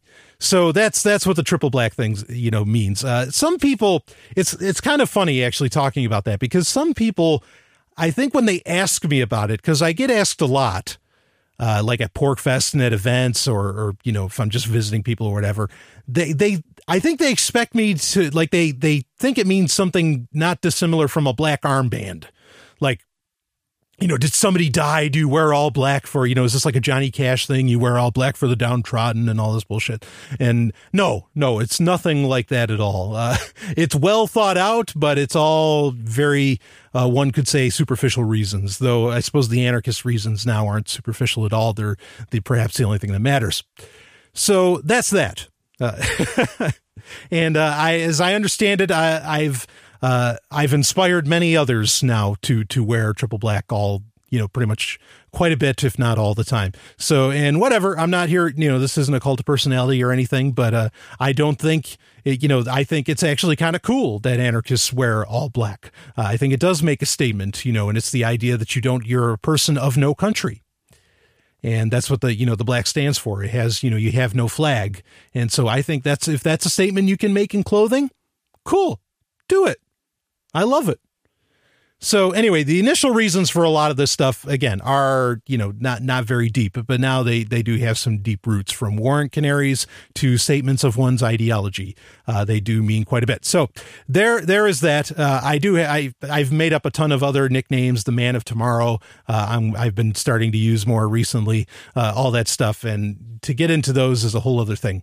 But what I want to talk about next is uh, something that I get asked a lot about, and and it's been for some time, and I've always teased and I've never really given the answer to, and so now I want to give the answer to it, and that is including in the special ninety nine or in the in the episode, not special, in the episode ninety nine B.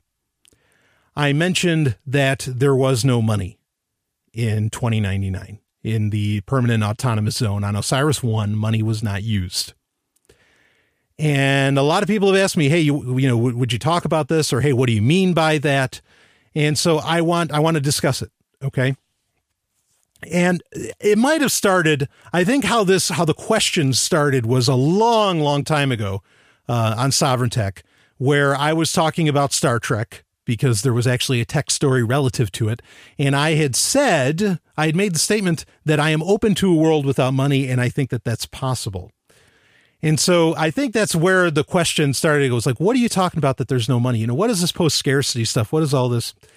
And this is important to discuss because I think first off, we need to lay out some terms. We need to lay out some definitions of what things mean. Okay. And so what is money? Well, money is, uh, and actually, if you listen to one of my first Bitcoin talks, which was about uh, is Bitcoin more real than gold? Uh, money is defined by William Stanley Jevons. He gives five criteria. But bottom line, money is a medium of exchange. Now, it's a medium of exchange, which means it's an in between, it's in the middle. Okay. It is between you and the, the item that you want from someone else. Okay. And so it's purchasing power. You know, that's that's what that's what money is. So do I believe so let's let's get this let's get this clear. Do I believe that there can be a world without a medium of exchange? Probably not. Now, if you have replicator technology from Star Trek and if everything's powered by a Dyson sphere, yeah, maybe. then maybe everything can just be produced. You know, uh, are you know, can a world exist where the means of production, like 3D printing, okay, and the means of energy production, like solar power or you know some like thorium, nuclear fission, and you know, you know all this, all this crazy, you know, where where power, you know, is literally produced for almost nothing. Can you get to a world where where that is so? Yes, I th- I think that's actually not that's probably not too far off, especially if you know there was a part of the planet where all that could really be worked on and developed. Um, I don't think that's far off. You know that that's really really feasible. But there are some things, you know, and and some might describe what I just described to you. Some might say that's post scarcity. And if that is your definition of post scarcity, then yes, a post scarcity world is possible. I might even think of post scarcity in that way. And so, in that regard, then, you know, if the idea is that you could 3D print food, you could 3D print your house, you could 3D print every anything, that is by and large post scarcity. Now, who's going to make that goo? Could you have robots develop that, that goo? Uh, you know, and could the robots fix the other robots when something goes wrong? That way the humans don't even have to work to fix the robots, all this stuff. Yeah, maybe all of that's very possible you know and and i think actually right now you know by and large the technology already exists you know to to do it but there are things that uh, you know there are human services okay that barring the possibility of an ai and i do not support uh, the notion of an AI, especially being developed like people from Cambrian Genomics or you know people that get VC funding and whatever else. Uh, you know, you're there are things like, well, I mentioned therapy earlier. And there's, believe me, therapy is a fine thing. There's nothing wrong with wanting, you know, to work through, uh, you know, traumas that you've gone through in your life. Okay. Or not just therapy, you know, maybe even, I, I mean, take your pick, sex work, whatever. Okay. There are a lot of human services out there or a cook. Okay. Which, you know, maybe, I mean, that's the thing, you know, maybe, maybe computers won't totally figure that out, how to, how to make that perfect, you know, that human touch, that human innovation. Okay. That, that seemingly, you know, only humans in the way that their, their, their crazy brains work come up with just these incredibly innovative ideas out of nowhere. Okay. Machines right now aren't mimicking that. And maybe they never can.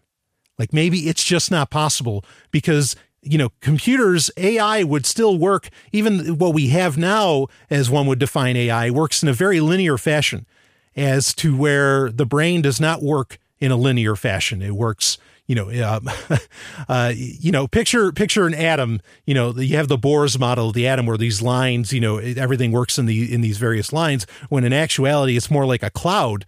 Uh, you know, an atom works like a cloud, and I think the brain's knowledge and its processes work more like a you know like a gaseous cloud than it works like a road, like a straight line. Maybe I'm not describing that that well, but anyway.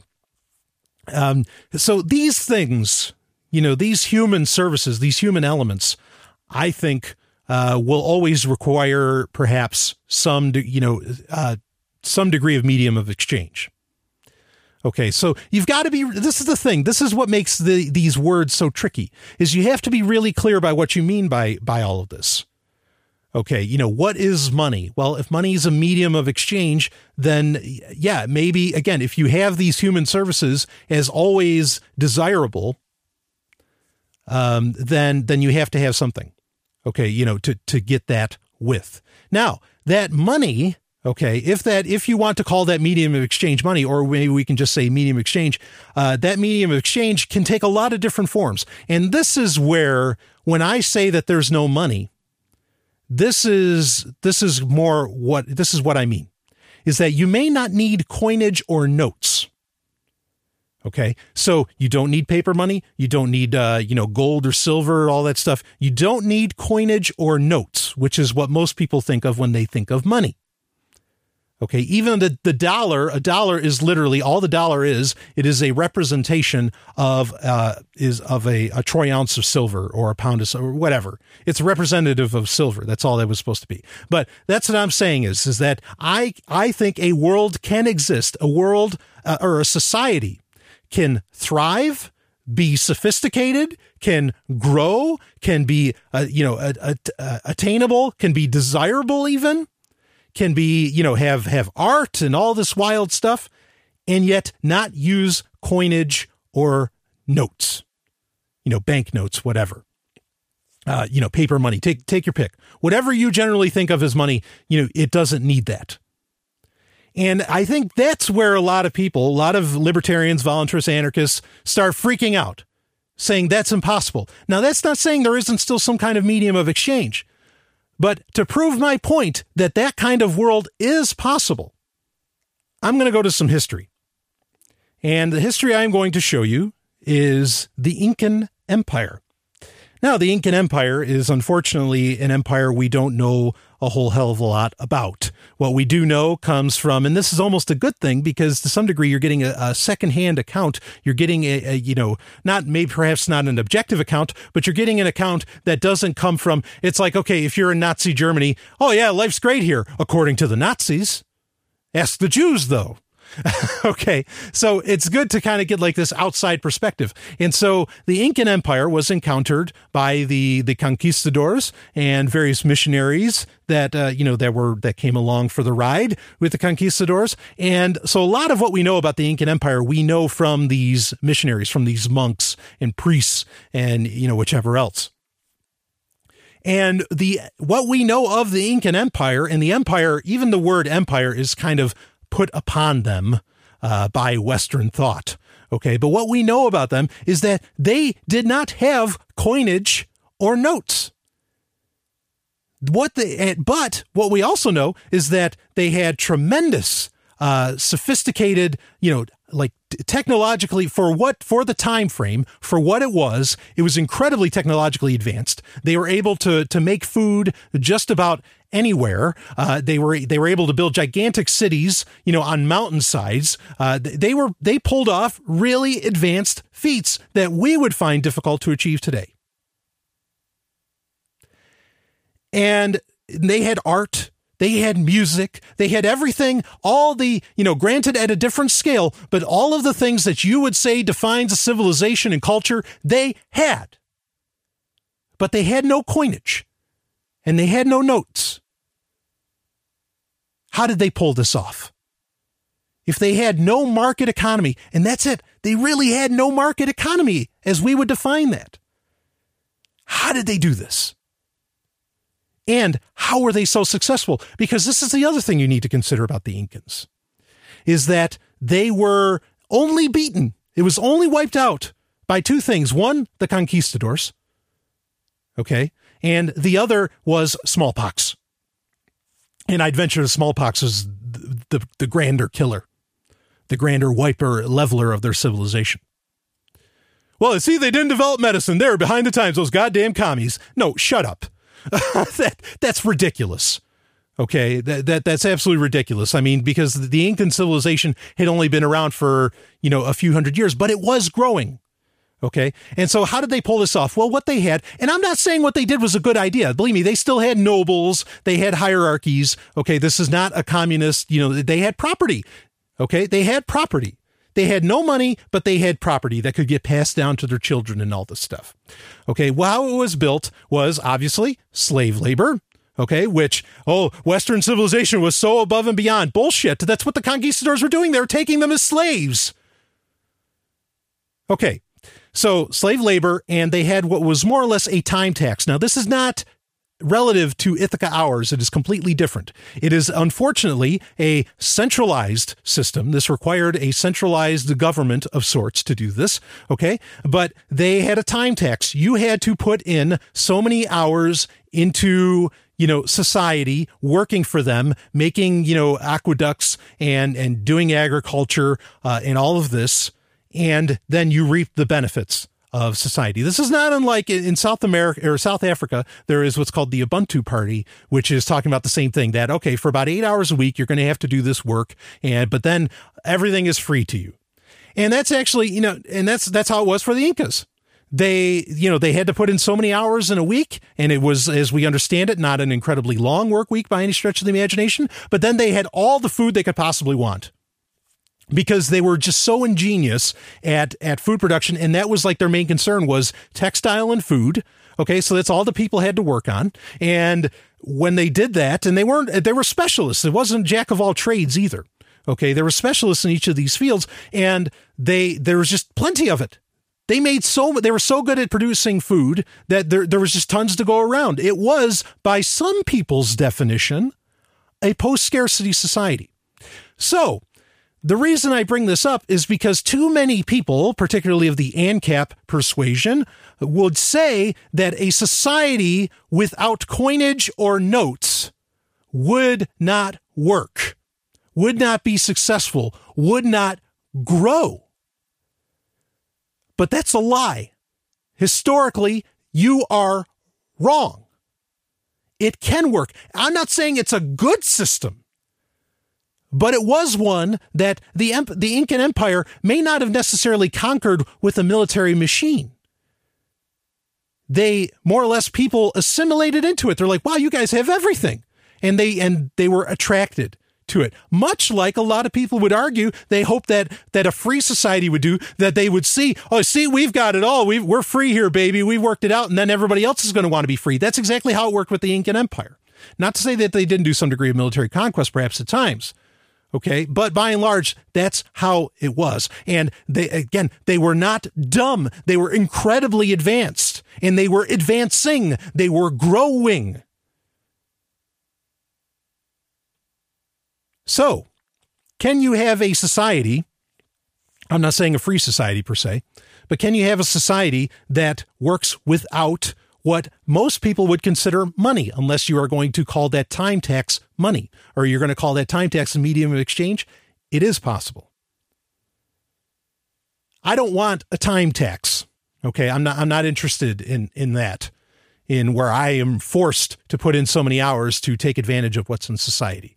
Uh, that that that doesn't intrigue me at all.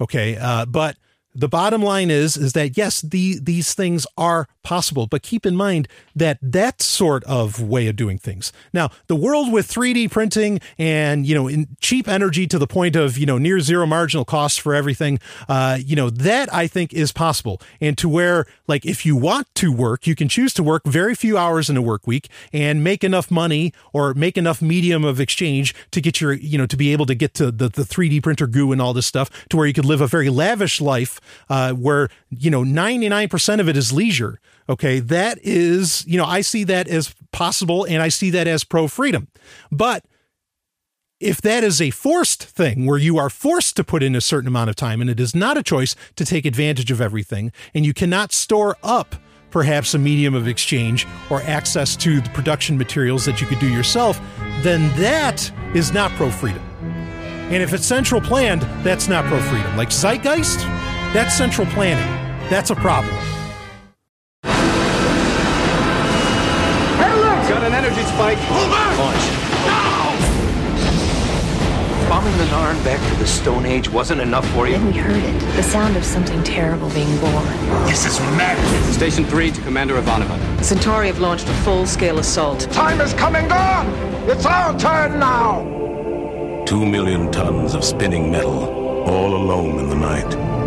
A world where empires rise and fall, where dreams are born and die, where war and hatred are challenged by love and faith. In the third age of mankind, an age plagued by an evil empire that seeks to destroy humanity. It is our last, best hope for peace, for victory, for freedom. It is Babylon 5. Babylon 5 is available for download on your favorite torrent site. See it now to experience the greatest show in television history Babylon 5. Cora, have you downloaded the software needed for the assignment? I have. It is installed and ready for use on the studio's main terminal. Good. I want to get this over with so you and I can get back to what we were up to earlier. Who knew hologram could be so much fun? Tool of the Week. It is time for Tool of the Week. And this week's Tool of the Week, and of course, Tool of the Week is just a rebranding, a renaming of, you know, or a combination, an amalgamation of Software of the Week, Website of the Week. And this week is a website that has to do with the degree of hardware as well and software. And so it, it's the perfect tool because it's an amalgamation of all three things. And this is something I'm really excited about. And it was actually pointed out to me by a listener of the show. And it is mozvr.com. That's the website, mozvr.com. And what this is, this is really exciting. This is uh, this is next level stuff. Okay, uh, Mozilla, the creators of Firefox, are developing the right now the virtual reality internet based internet, and now you need an Oculus Rift. Uh, you need an Oculus device. I don't know if this would work with the uh, with the Gear VR from Samsung, which is also Oculus based. Um, but you need that, and and in fact, I'm certain it wouldn't work with it because uh, you have to have a specific build of Firefox. So until until they build a specific build of Firefox for VR for Android, this this wouldn't be possible with the Gear VR. So when you have an Oculus, you download a specific go to mozvr.com and you you download a specific version of Firefox, and this will also be built into Chromium eventually.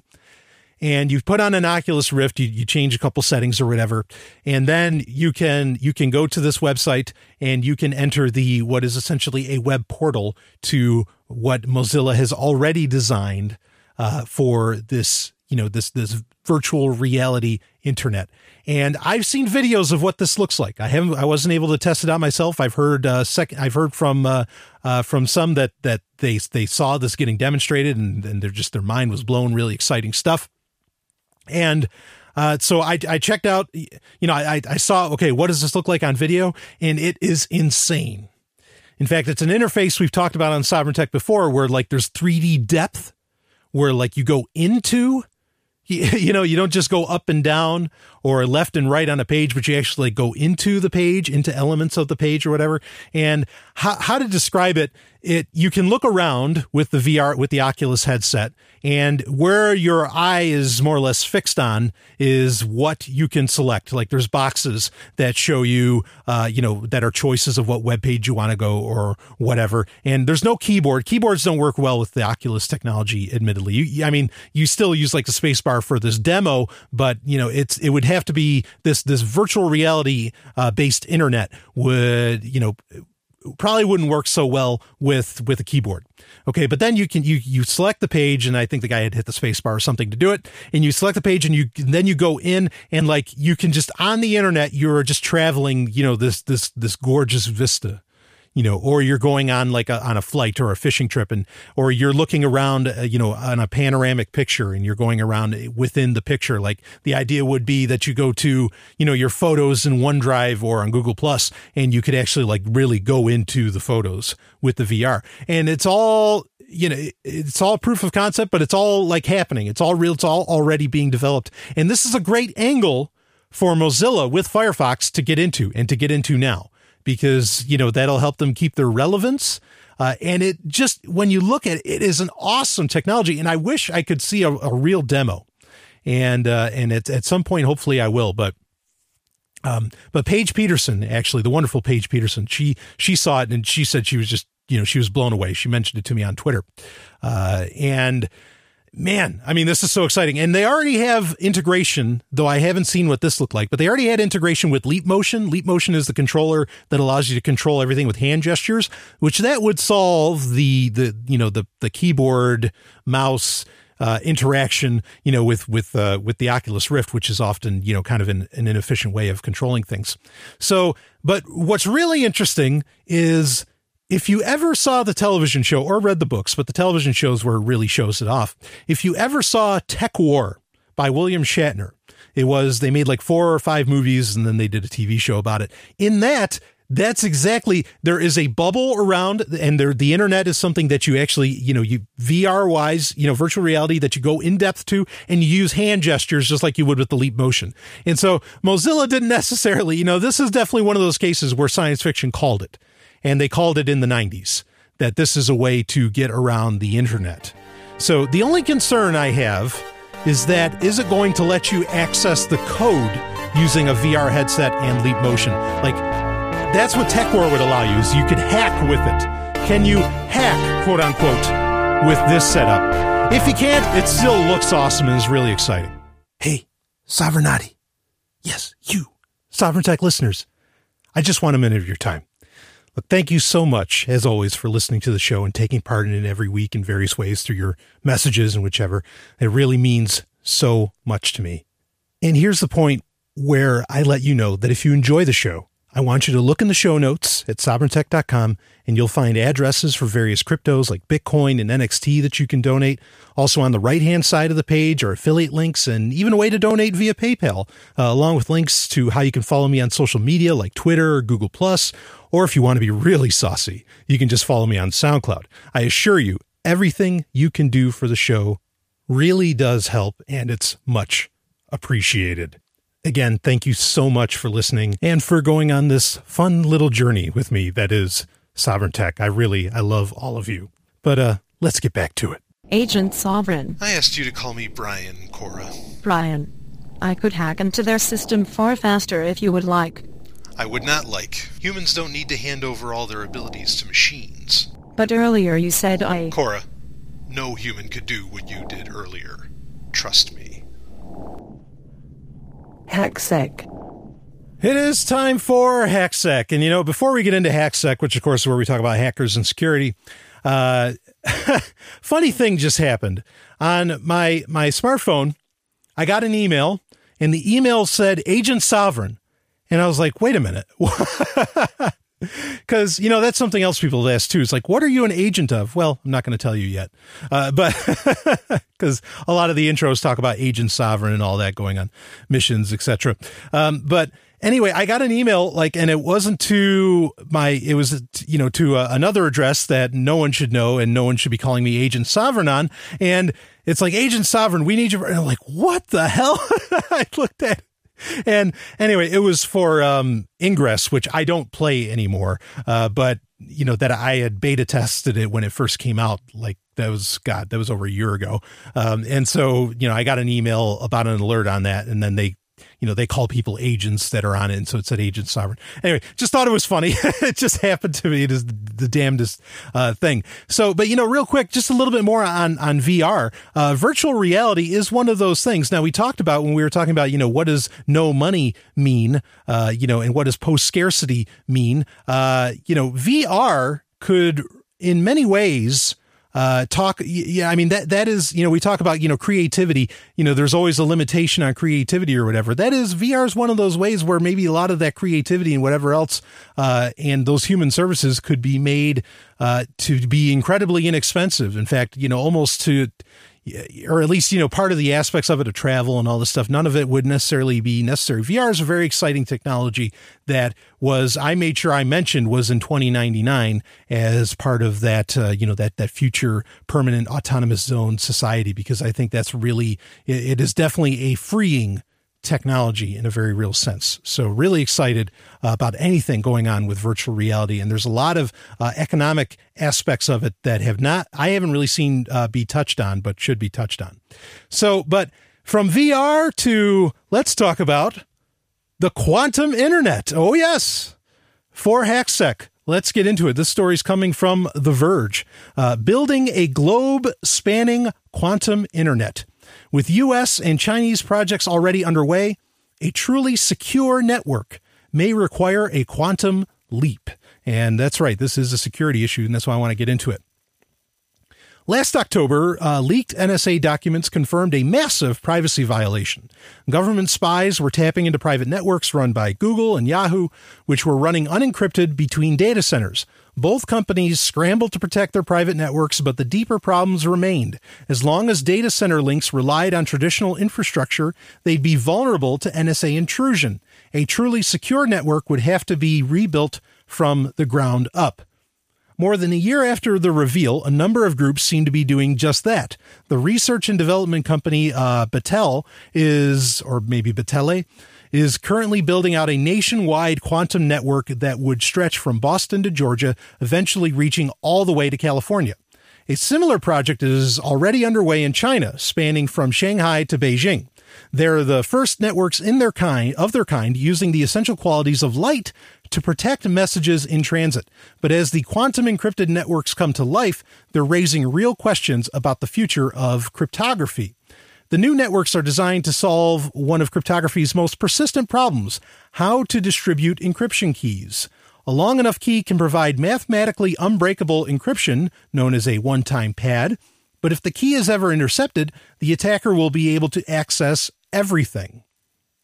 As a result, most modern encryption tools have given up on secure distribution entirely, splitting the key into a public key for encoding and a non distributed private key for decoding. This is how the bulk of uh, cryptography that we use today works.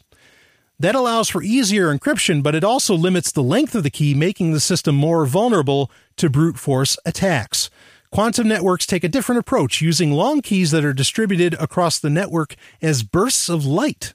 To establish a key, one party generates random signal and the other listens in. Whatever comes out of the network is the new encryption key. But what if someone else is listening in? To protect against interception, the network relies on an observer effect, the principle on the observer effect, the principle that light can't be intercepted without altering the signal itself. For cryptography purposes, that means that if you're using the right protocols, you can ensure no one else is on the line before you transmit the key. If everything goes right, it would mean a perfect encryption system fueled by big random keys that are impossible to intercept.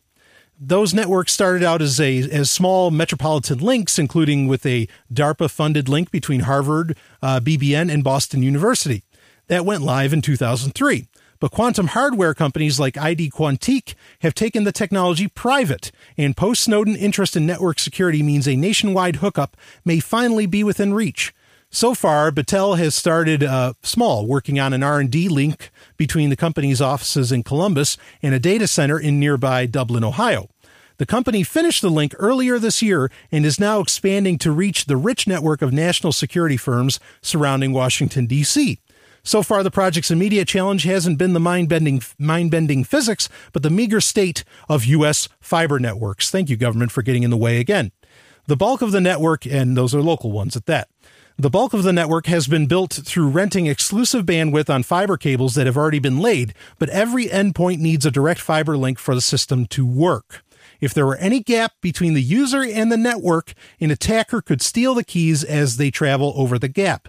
Even when we get the backbone built out, you still have to get it from the telecom vault to the office, says Don Hayford, a senior research leader at Battelle. There will be a lot of places as we build out that won't have fiber for the last mile. That's less of a problem in China, where weaker property rights make it faster and cheaper to lay fiber. Read that as where local governments don't get in the way. As a result, the country's engineers are building out a quantum backbone more than 1,200 miles long, to be finished by 2016 at that. That backbone would connect Beijing with Shanghai with global hookups mapped in the decades to come. The project has been spurred on by rumors of NSA research into a quantum computer, which would allow the agency to break most forms of public key encryption. But while many quantum computing projects have stalled, China's network has grown at an astonishing speed. In practical terms, China is way ahead, says Chip Elliott, a scientist at BBN. The bigger problem, according to Elliott, is the demands of the hardware. Current quantum network technology require, requires relay points every 60 miles to refresh the signal, giving spies plenty of places to attack. ID Quantique says its devices are tamper proof, wiping the signal as soon as one of the server blades is removed from its rack, but it remains to be seen how well the system would stand up to a sophisticated attacker like the NSA. You have to absolutely trust those relays, says Elliott. If you're really paranoid, you start to think, how do I know that they're doing what I think they're doing? For any key distribution taking place more than 60 miles, that answer still has more to do with trust than hard mathematics. Still, those doubts haven't slowed down the spread of the networks. For Battelle, the extra level of security is worth paying for, particularly with similar networks already in production overseas. It's a big effort, Hayford says. You have to ask yourself why the Chinese want to do this. Well, I think that's pretty pretty obvious why the Chinese want to do this, right? I mean, they, you know, they're they're wanting to avoid the NSA as much as anyone else that wants their privacy. So anyway, uh, this is really interesting. This is really exciting technology, and it's definitely something I didn't count on for 2099. If I had read the story uh, earlier, then I would have implemented it into Osiris One.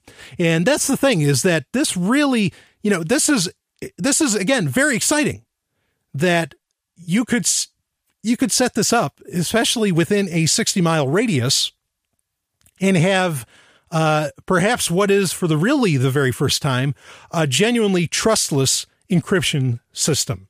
Uh, and I think that that's you know eh, that that communicates with other other machines. Now, it's important to point out that the instant you set up a router and you start transmitting a Wi-Fi signal, all that encryption goes out the fucking door. This has to be hardline direct connect. Okay. So that's that's something to consider. How would you implement this? But the bottom line is is that if you created that intentional community, if you made that permanent autonomous zone, you could interconnect devices there if you wanted to with perfect encryption. Quantum encryption at that that would best even the creation of quantum computing. That's an exciting development. That's hopeful technology. That's exciting technology. But like so many other things, in my personal opinion, like so many other things, it really only works at a more localized scale. Okay. And I don't think this is ever going to really get out there for public consumption so much, uh, particularly in the United States. And that has largely to do with the issue of net neutrality, which really does come down to the fact okay, that the market is not allowed to operate by a conglomeration of companies like Verizon with a shit ton of cash and local governments with control of zoning does not allow for the market to compete, okay, or cooperate perhaps more accurately, within a local area to bring incredible internet speeds uh, to everybody at exceptionally low cost, or to bring quantum uh, internet to people. That you know it gets down to that. That's why i don't think it's ever going to really uh, happen as things stand. But much like that town in germany where the government you know the, the more or less the federal government or at least the county government of, uh, in germany told this nice this little town no it's not worth there's only like a few hundred of you there it's not worth running great internet to your town so we're not going to do it well that german town this is something we talked about in a classic episode of sex and science hour uh, that German town went and they funded it themselves. It might not, I mean, I forget what the population was, but it's a really small population. But again, at a local level, and they got, they didn't just fund, you know, like running a 56K line. They, they got the best internet on the planet and, you know, some of the, the best infrastructure and they put it in and they did it. And so that's the thing is I think at a very localized level, perhaps where it counts, people could, this technology could get to a price where it's viable for intentional communities to be able to inter- interconnect their systems with perfect encryption and do it without permission and just make it happen. And thus, that intentional community, like I've recommended them being secret in the past, could really be pretty fucking secret. So, this is exciting stuff. The quantum internet. I love it. I'll be back with more. What does freedom mean? Tune in to LRN.FM to find out. LRN.FM is the Liberty Radio Network, a collection of live talk radio and podcasts, all coming from a principled pro liberty perspective. LRN.FM show hosts aren't left, right, or conspiracy kooks. You can tune in 24 7 to LRN.FM via your phone, computer, satellite, and more. Listen free anytime at LRN.FM. That's LRN.FM. So, Cora, you can uh, you can make them bigger, can't you? Of course, Brian. I would enjoy it if they were. Oh, this is too much fun.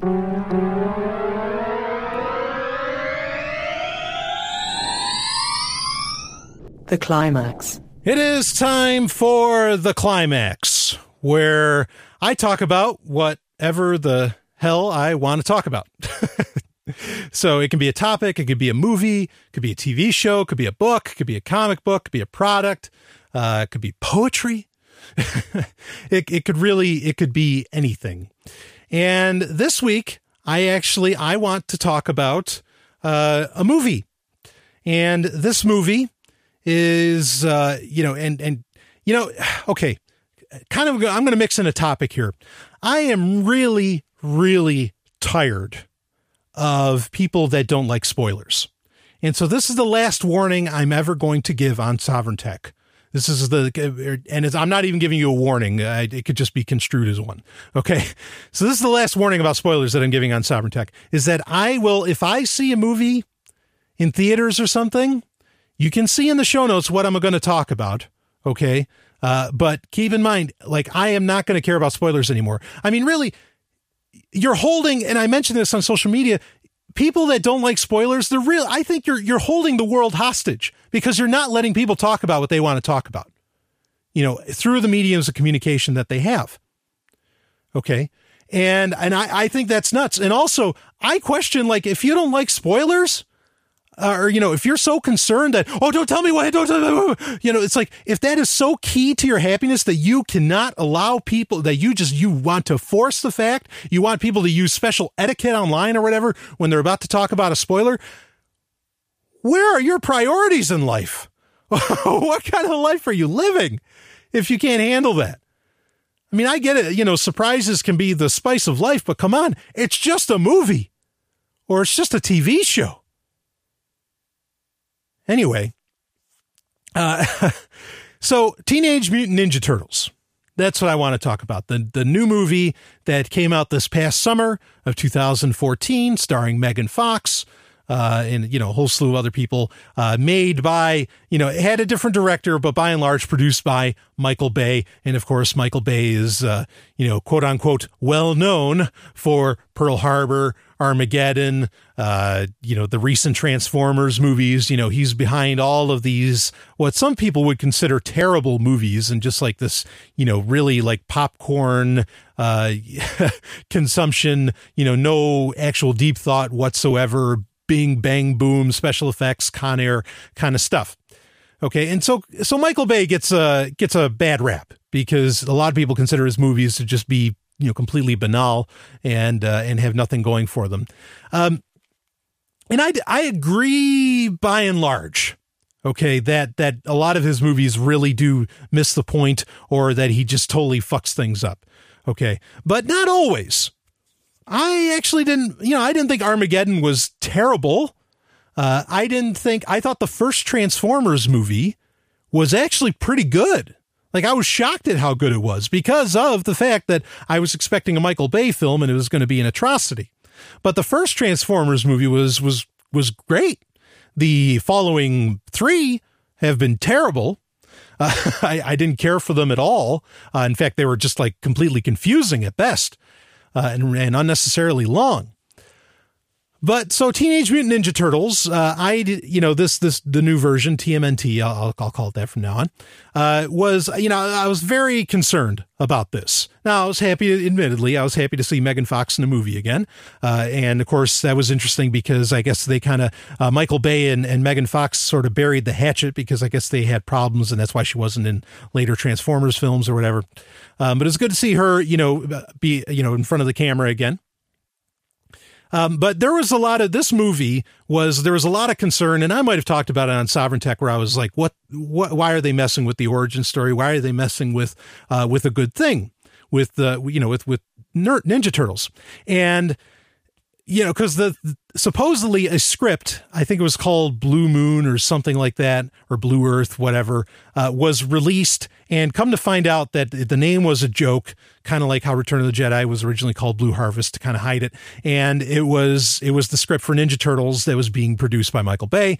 And this movie was like saying that the Ninja Turtles were aliens or they were like interdimensional aliens and and all this crap and people are just like what? That's insane. It's like why do you why even go there? That doesn't even make sense.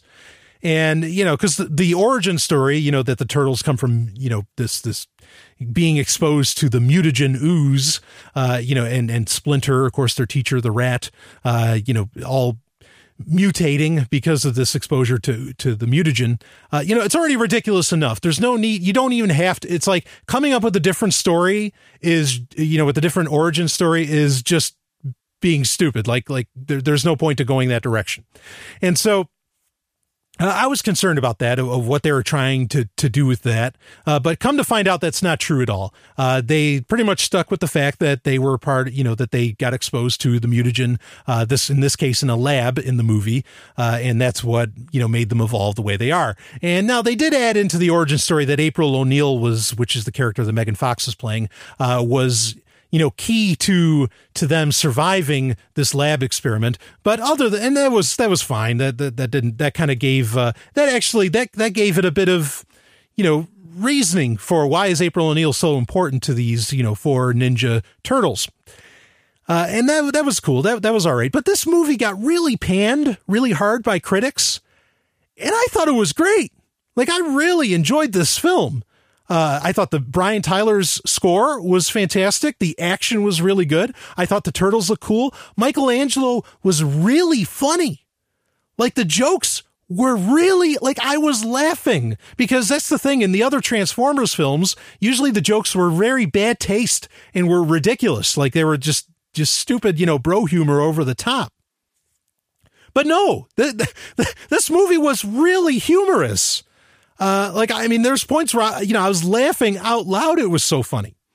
Uh, so I, I enjoyed, I enjoyed that. Uh, the script itself, you know, like the storyline behind it, the story, the storyline for it was kind of cheesy, uh, you know, and it's your usual, your business magnate wants to, you know, become the, the empire of New York essentially. And Shredder's, you know, technology was kind of over the t- like his suit was a bit over the top. Rocksteady and Bebop weren't in it. Krang wasn't in it. You know, there's certainly plenty of characters and, and plenty of, of Ninja Turtle isms missing from it, though they did get to say cowabunga.